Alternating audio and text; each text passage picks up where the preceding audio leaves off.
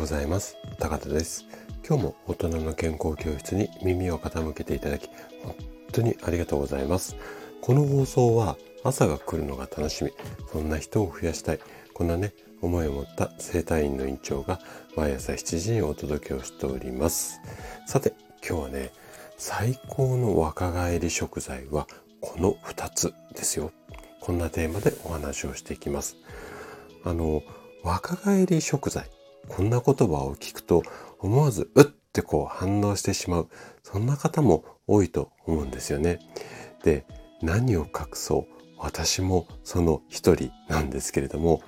でねいろいろな若返り食材はあるんですけれどもその中でもおすすめしたい2つについて今日はその理由とね合わせてあのお話をしていきます。ぜひ最後まで楽しんで聞いていただけると嬉しいです。じゃあ早速本題に入っていきましょう。このラジオ大人の健康教室の中でも何度かお話をしているんですけれども人間の体の細胞の老化を促進するまあえっ、ー、と老化をさせてしまうまあえー、とものとして活性酸素というものがあります。でこんなね憎き活性酸素や病気などを防ぐ力っていうのが私たちの体の中には備わっているんですが、えっ、とこれがねまあ抗酸化作用なんですよ。で実際にその意識をしなくても体の中で抗酸化作用って多少はこううーん働きっていうか、あの、作用はするんですけれども、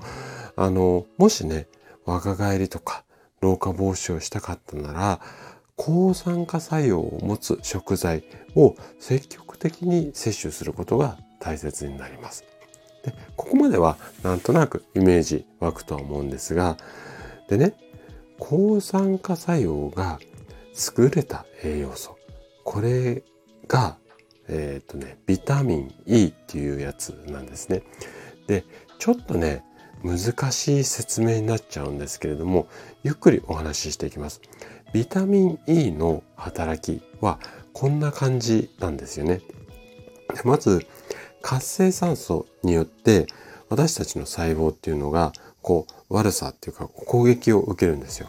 で、攻撃を受けると細胞膜って言って細胞の中をこう守るために膜がちょっとバリアみたいなのがあるんですがこの中の脂質の部分が酸化をしてしまう。でこうなって酸化してしまうと体のシワが増えたり悪玉コレステロー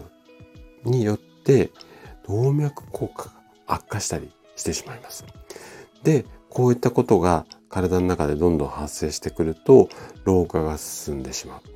で、こんな時に体の中にあるビタミン E ってやつが酸化ストレスから脂肪、あ、ごめんなさい、細胞を守って老化を防ぐ。これ、こんな、まあ、システムになっています。で、こんな特徴のあるビタミン E ってやつは別名ね、若返りビタミン。なんか嬉しいですよね。こんな風にも呼ばれていて、さっきご紹介した特徴以外にも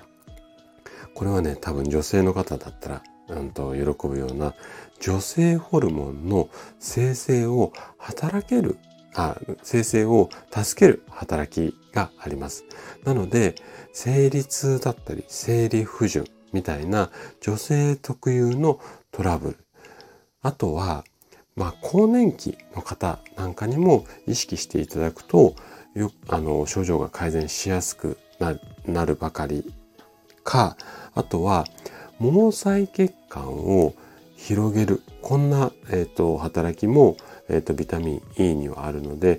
例えば肩こりであったりとか、あとは冷え症の改善に役立つケースも多いです。で、こんな嬉しいビタミン E を多く含む食材が2つあるんですけれども、これがナッツとアボカドです。で、これは食材ではないんですけれども、オリーブオイルなんかにも、えーと、多く含まれています。なので、この辺りを意識して、えー、積極的にビタミン E を摂取してもらいたいんですけれども、ただね、注意点も必要なんですよね。で、えっ、ー、と、先ほどの、例えばナッツとかアボカド、オリーブオイルを意識した、まあ、食生活をしながら、サプリメントでもビタミン E を取ってしまうというような生活を長く続けてると、えっ、と、場合によってはね、過剰摂取、要は取りすぎになってしまうので、取りすぎるとどういうリスクがあるかっていうと、これね、出血しやすくなってしまいます。なので、ちょっとね、取りすぎだけは避けるようにしてみてください。はい。ということで、今日のお話はここまでとなります。そして、いつもいいねやコメントいただき、本当にありがとうございます。皆さんの応援がとっても励みになっています。今日も最後までお聴きいただき、ありがとうございました。それでは素敵な一日をお過ごしください。トライアングル生態の院長高田がお届けしました。では、また